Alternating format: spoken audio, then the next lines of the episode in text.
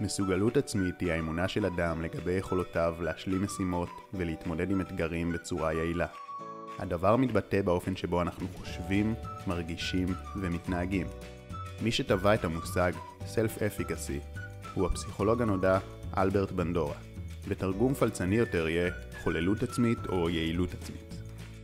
הסיבה שחשוב לפתח מסוגלות עצמית היא שהרבה אנשים יודעים יפה להגיד מה הם רוצים ולמה הם מייחלים, אך רק מעטים אכן מבצעים פעולות עקביות כדי להוציא את הדברים אל הפועל. ומה שבנדורה גילה זה שמסוגלות עצמית היא שקובעת במידה רבה את היכולת שלנו להתמיד במשימות ולסיים אותן גם כשאנו נדרשים להתמודד עם אתגרים. היא בונה אצלנו גמישות ויכולת להתאושש מהר אחרי כישלונות, ולכן קריטית בשמירה על עקביות. חשוב להדגיש, מסוגלות עצמית אינה תחליף לפיתוח מיומנויות אמיתיות, אך אם ניקח שני אנשים עם אותה רמת יכולת, האדם בעל האמונה הגדולה יותר ישיג יותר תוצאות כבר בטווח הקצר ובטווח הארוך הוא גם יעקוף את השני ביכולות הממשיות וישיג הרבה יותר הצלחה. בנוסף, בפעולות רבות, עצם זה שיש לנו ביטחון ואמונה ביכולות שלנו, זה אוטומטית משפר את התוצאות. לדוגמה, כל מה שקשור לתקשורת בין אישית או להצלחה במבחנים. הנה כמה הבדלים בין אנשים עם מסוגלות עצמית גבוהה לנמוכה. אנשים עם מסוגלות עצמית גבוהה מאמינים ביכולת שלהם להשלים משימות, מסתכלים על קשיים כאתגרים, מפתחים עניין רב בלעשות את המשימות שלהם, מלאי מוטיבציה, מחויבים לסיים את המשימות וגם מתאוששים מהר אחרי כישלון. לעומת אנשים עם מסוגלות עצמית נמוכה שהם מאמינים שהמשימות מורכבות מדי ליכולות שלהם, נמנעים מלהתמודד, יש להם מוטיבציה נמוכה, הם מוותרים בקלות ברגע שעולים מכשולים והם מאבדים מהר ביטחון ביכולות שלהם. אז כמו שאתם מבינים, מסוגלות עצמית מאוד חשובה להצלחה שלנו. והשאלה שבטח עולה לכל אחד מכם היא איך מפתחים מסוגלות עצמית. אז על פי בנדורה למסוגלות עצמית יש ארבעה מקורות עיקריים. וכשאתם קוראים על המקורות האלה, הייתי מציע שתחשבו על תחום ספציפי בחיים שלכם, לדוגמה, יכולות למידה, יכולות חברתיות, יכולות מקצועיות וכדומה, ובחנו עם עצמכם מה אתם יכולים לעשות כדי להשתמש בתובנות החדשות בצורה פרקטית ויישומית. מקור אחד למסוגלות עצמית, התנסות בהשלמת משימות.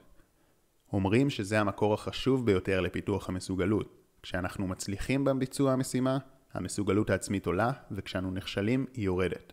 מי שזוכר, במאמרים על דימוי עצמי ועל דיסוננס קוגניטיבי שאני אשים קישורים כאן, אמרנו שהמוח אוהב שיש עקביות בין התפיסות הפנימיות שלנו לבין העולם החיצוני.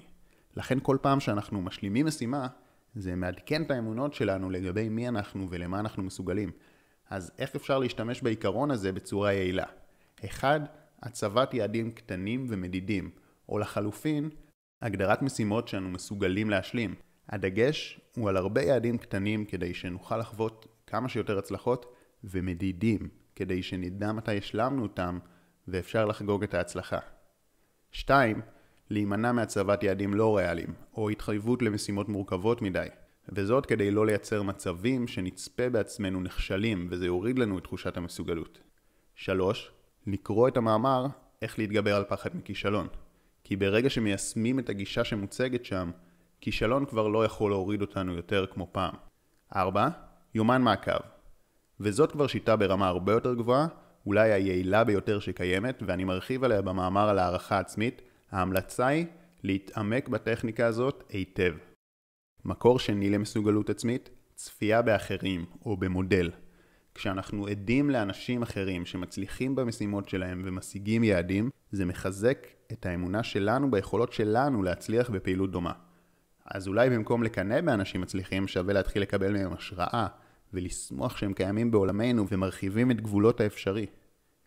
דרך טובה להשתמש ברעיון היא כמובן להקיף את עצמנו בכמה שיותר אנשים שהצליחו בתחום שבו אנו רוצים להתפתח.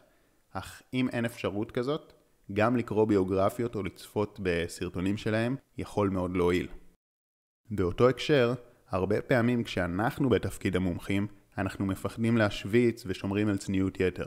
אז אמנם לא מומלץ להשתחצן ולחזק את האגו, אבל לפעמים זה טוב להפגין יכולת, כי זה נותן לאחרים השראה.